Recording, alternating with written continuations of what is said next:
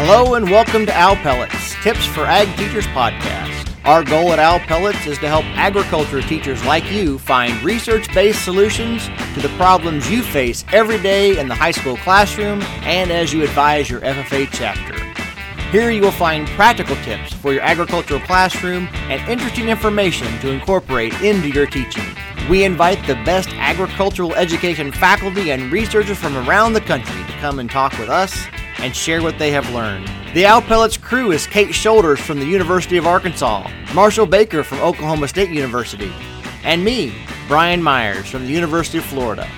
For more information on Owl Pellets, be sure to follow us on Facebook, Twitter, and Instagram, and visit our webpage at owlpelletsforag.wordpress.com. That's owlpelletsforag, all one word, .wordpress.com. It has been a while since we have recorded a critical conversation, but now we're all back in St. Louis, Missouri, actually, for a conference, and we get a chance to discuss some things again. So, in this episode of Critical Conversations, we are discussing the famous term hands on learning. It's such an inappropriate. it's such an inappropriate learning term. You're so dramatic. Yeah, I am arguing. It wasn't creepy Oh. until you said it. Hopefully, it is creepy. I just, being a person that studies experiential learning, hands on learning gets so misused. I feel like it gets used, it's everything. It becomes everything. Everything we do is hands on learning, no matter what.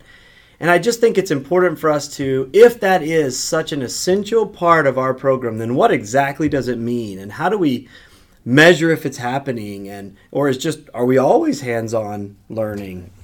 And so that's the critical conversation as we as a profession and ag teachers and as all of us talk about hands-on learning. Is that a term we should keep using? Is that a term we should modify? Is there a need to better describe what that looks like?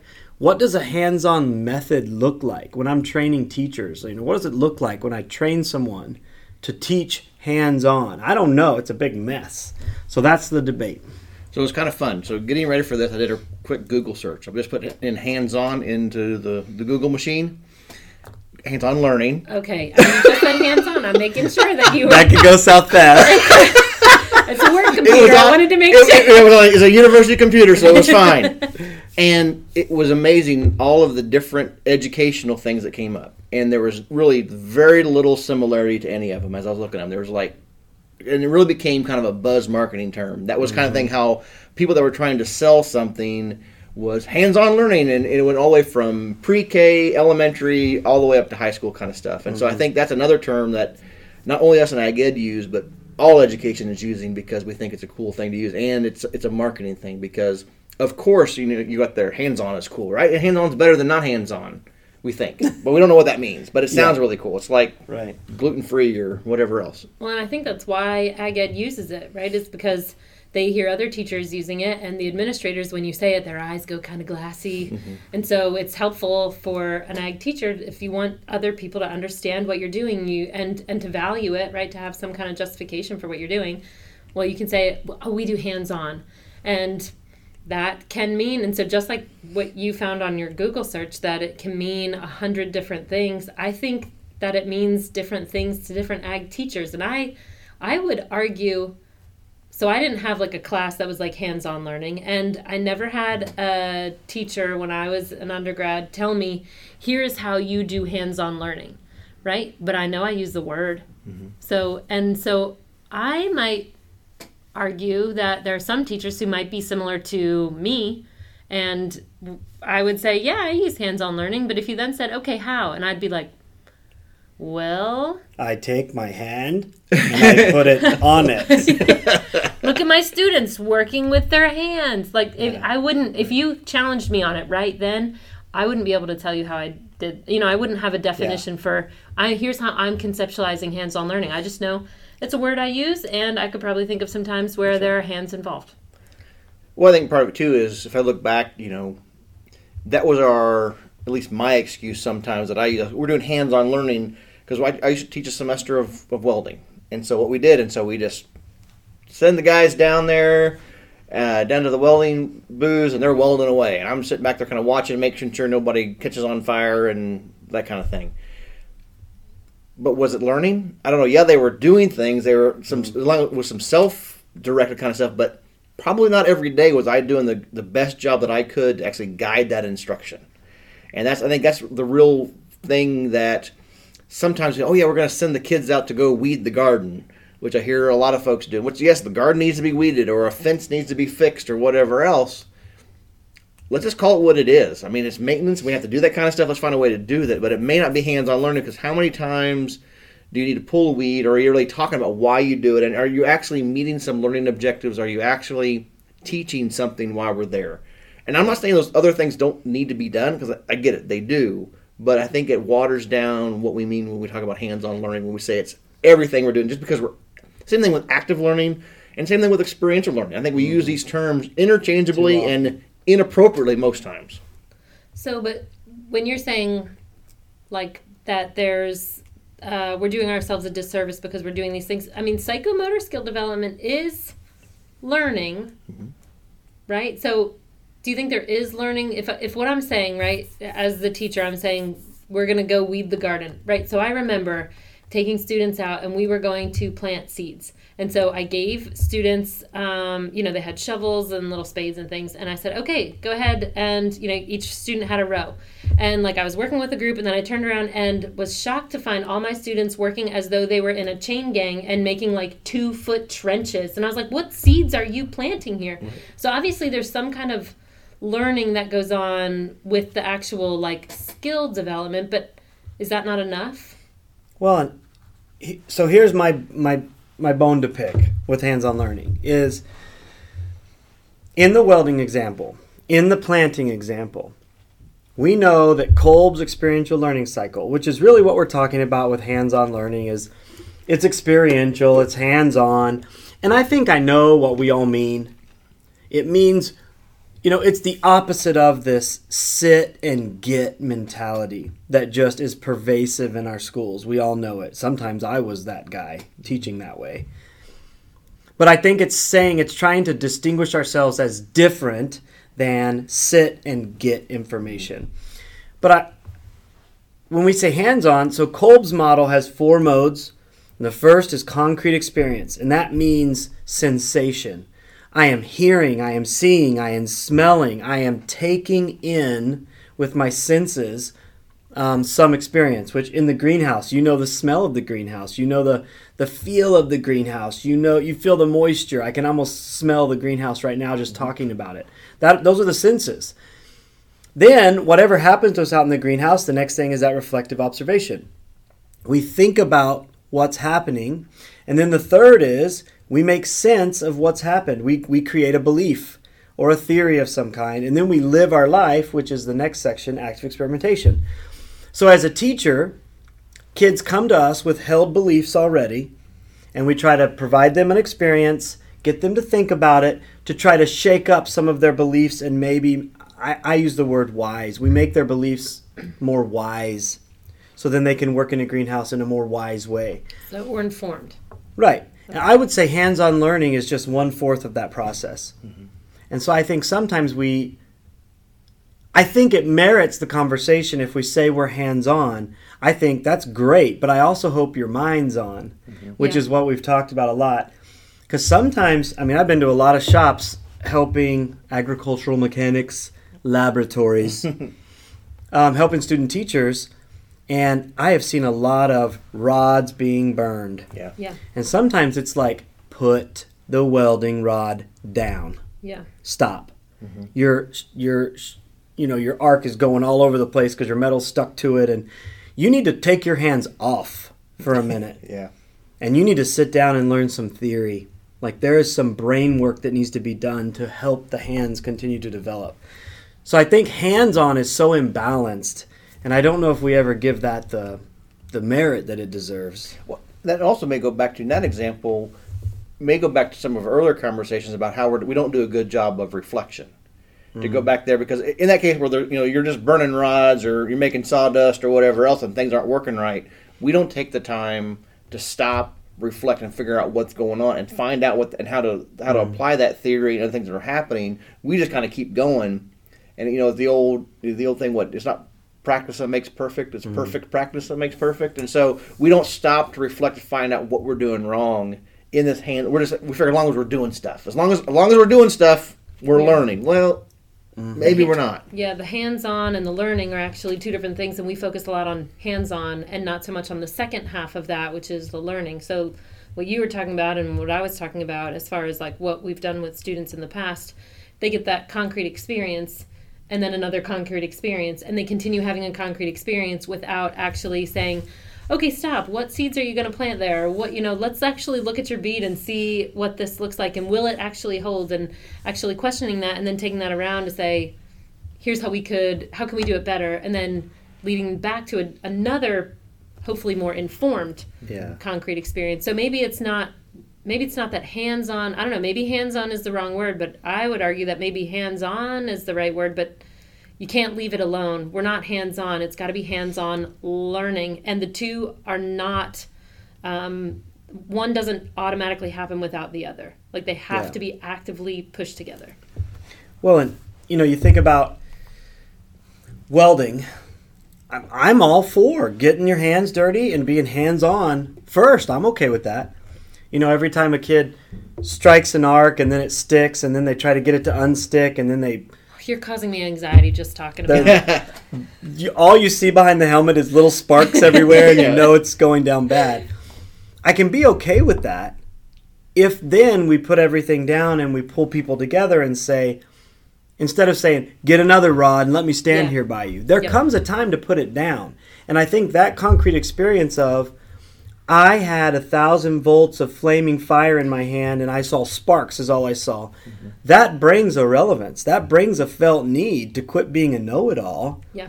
and to know what the weld felt like and then to process that and to be evaluated and to be given feedback and then coached to improvement that's all great um, but i do think it's sparks followed by a few less sparks followed by more sparks followed by a few less sparks and never the hands off so you know i think we should be half hands on and half hands off Well, I think part of it too is bringing them together. I mean, I think Yeah. too often, again, we'll continue down, down the welding example.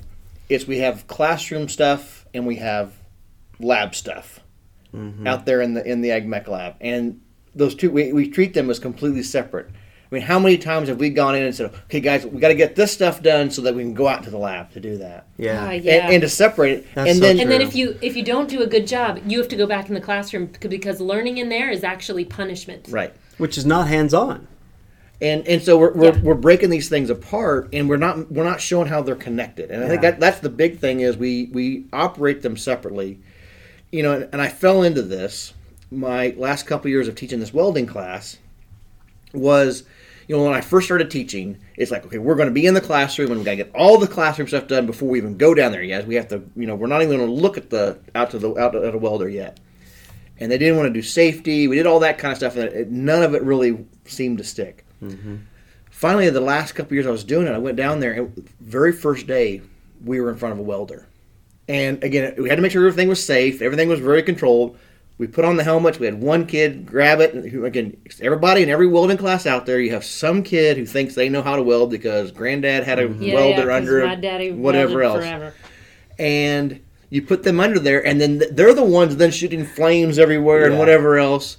And you're like, then we can talk about what's going on. And this is why we got to mm-hmm. deal with the safety. This is w- what we're working with. And so there's a probably a better job of providing that concrete experience mm-hmm.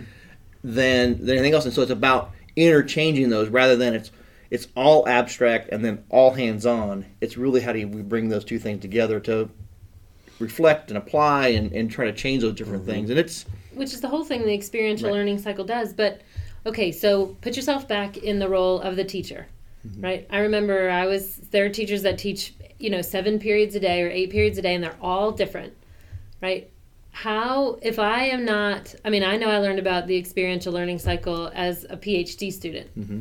which is an, an incredibly fortunate experience what do you do as an ag teacher who's listening right now and says, okay, yeah, great, sure. I'll just, in all my spare time, I'll be able to take what I currently do up to the level, right? So, because I'm thinking like, we would ask a student every day or every other day, go water the greenhouse, mm-hmm. right? If that's what I have and what I have time to do is tell the student, go water the greenhouse, how am I supposed to now go and take that and make it a meaningful opportunity that is not just hands on, but is more minds on? Like, how do you do that? Well, I, for me, I think what's resonated so much with our teachers and my work has been the educator role profiles. Mm-hmm.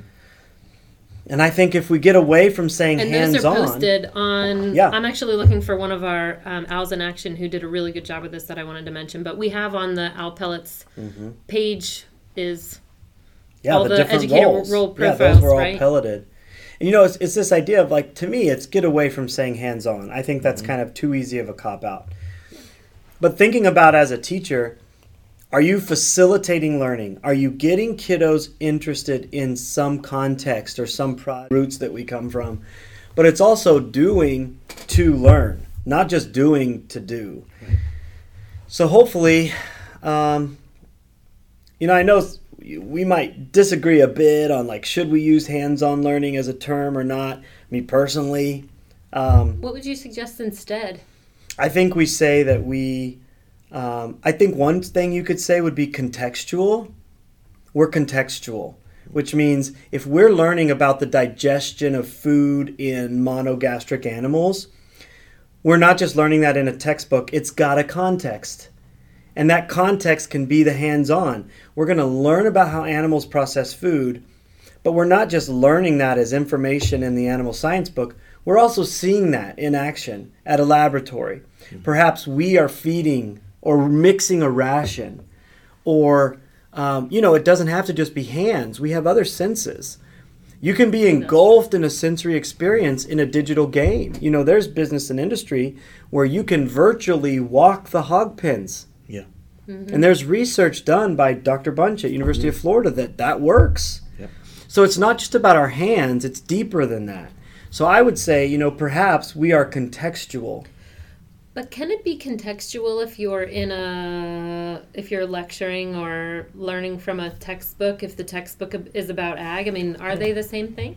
I, I would argue absolutely. And one of the things I was going to was going to say, I think too often we put this hands-on type of teaching method and we say it has to happen in a lab setting. Mm. I would say some of the most powerful and most impactful ways we can do this are smaller type learning activities that hap- may happen in a classroom setting mm-hmm. to allow them to see how to apply this knowledge and information. And I think, you know, again, you talk about can happen in a lecture. I, I think it can if you br- build in that appropriate activity into that lecture setting. And I think a lot of times we, we again we think hands-on or this active learning, this contextual learning has to happen out in a lab setting somewhere, and the classroom is completely well. We're going to do the textbook learning now, and then we'll mm-hmm. go get to the fun stuff later.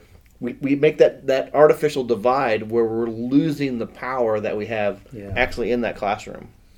Well, it just makes me think. I once had a doctoral student professor at University of Florida that it was Brian. It was Brian. um, you know, when we were learning about gear ratios, which is something that could be very easily learned out of a book. While we were learning, like we had a worksheet, we had a packet of information to read, like a boring textbook. And we had fill in the blanks, like very what you know sometimes gets kind of poo pooed on bad teaching. But that was on the same table as a bicycle turned upside down. So as you were reading the textbook, you were also being asked to change the gears of the bike and measure revolutions of the tire all together. And so, you know, there was just a context to help me transfer and, and, and connect with what I was learning. I I think that's the key. If that's contextual, I would love to say, let's quit saying hands on and let's say experiential. But when I say experiential, I think that term gets messed up too. Yeah. Yeah. Because experiential, the way Kolb defines it, is a highly integrated process that involves a lot of, I mean, he straight up says, of the four modes, like in this mode, you are lecturing and providing textbooks. And it is a very, not what people think typically when they think of experiential learning. So I think experiential learning is the right term, But I think people have a misunderstanding of even that word. I Yeah. think sometimes they misapply that just like they do hands on. And the thing I think is fun about this is, you know, we started to say we're going to have a critical conversation about hands-on learning in ag, and you know, at first glance, like, what can be critical about that? What can, what kind of discussion can you have on that? Of course, it's wonderful. Well, I think we're showing here there's a lot more depth to it, and we as ag ed teachers need to be careful about the words we use because that's sharing how people think about us and we need to make sure we're communicating what we do appropriately so people see the value of what we're doing and then we need to make sure that we are delivering on that value that we're promising I think that's the big part is I can say whatever words, but am I actually walking the walk? Regardless of what I'm calling it, what am I actually doing? Mm-hmm. And that's really the most important. We say we're hands on, but when we walk by a classroom, is it fundamentally, does it look different?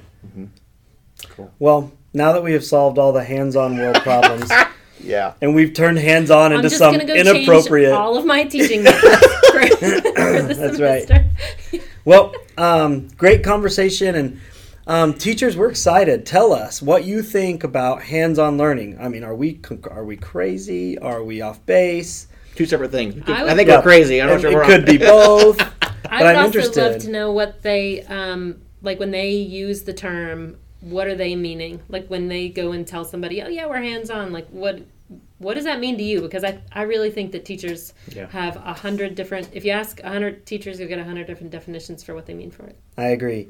So bring it on, teachers. Talk to us about what is hands-on learning to you, and um, you can throw virtual tomatoes. Just do the little the little frowny face Yeah. If you disagree with face. us. Or if what I said was amazing, obviously you could do the wow. would be a great emoji Yeah. to put In fact. I think they can put them through like exactly when we're talking, so Oh, Marshall yeah. can even know Or the heart. when. That's right. Yeah, like you can even know when people are um, throwing tomatoes at you. I like it. Well, from right here in St. Louis, Missouri, um, our proxy destination today for critical conversations. We appreciate everybody listening. Check out the podcast also, which you can sign up for. Um, our Facebook page, our Twitter feed, um, WordPress. Make sure you're getting engaged so you can see what research is coming out. That is it. One of the jobs of an ag teacher is to prepare students for their callings later in life. And for some of our students, that calling can mean college, which we all know comes with a pretty hefty price tag. Which is why I want to share with you the Razorback Ag Academy. The University of Arkansas created the Razorback Ag Academy through the College of Agricultural, Food, and Life Sciences, specifically for high school ag students like yours. Instead of paying thousands for tuition, your students can enroll in online courses like Intro to Animal Science and Foundations of Agricultural Education for $39. The best part? They can enroll right now as high school students. If you're interested in learning more about offering the University of Arkansas's Razorback Ag Academy to your students, I'd love to talk to you about it. You don't even have to be local, it's all online. Just contact me, Kate Shoulders. My contact info is listed in the details of this podcast. You want to help your students prepare for their life after graduation, and the University of Arkansas wants to help you. I hope you've enjoyed this episode of Owl Pellets. Please visit our webpage for more information on this topic and to learn more about all of our guests. Be sure to follow Owl Pellets on Facebook, Twitter, and Instagram. It would also be great for you to subscribe to our podcast so you never miss an episode. Also, we ask that you please take a moment and comment on our podcast so others can find it as well. So for Kate and Marshall, this is Brian here by the Owl Pellet saying thanks and we look forward to seeing you again on another episode of Owl Pellets Tips for Ag Teachers.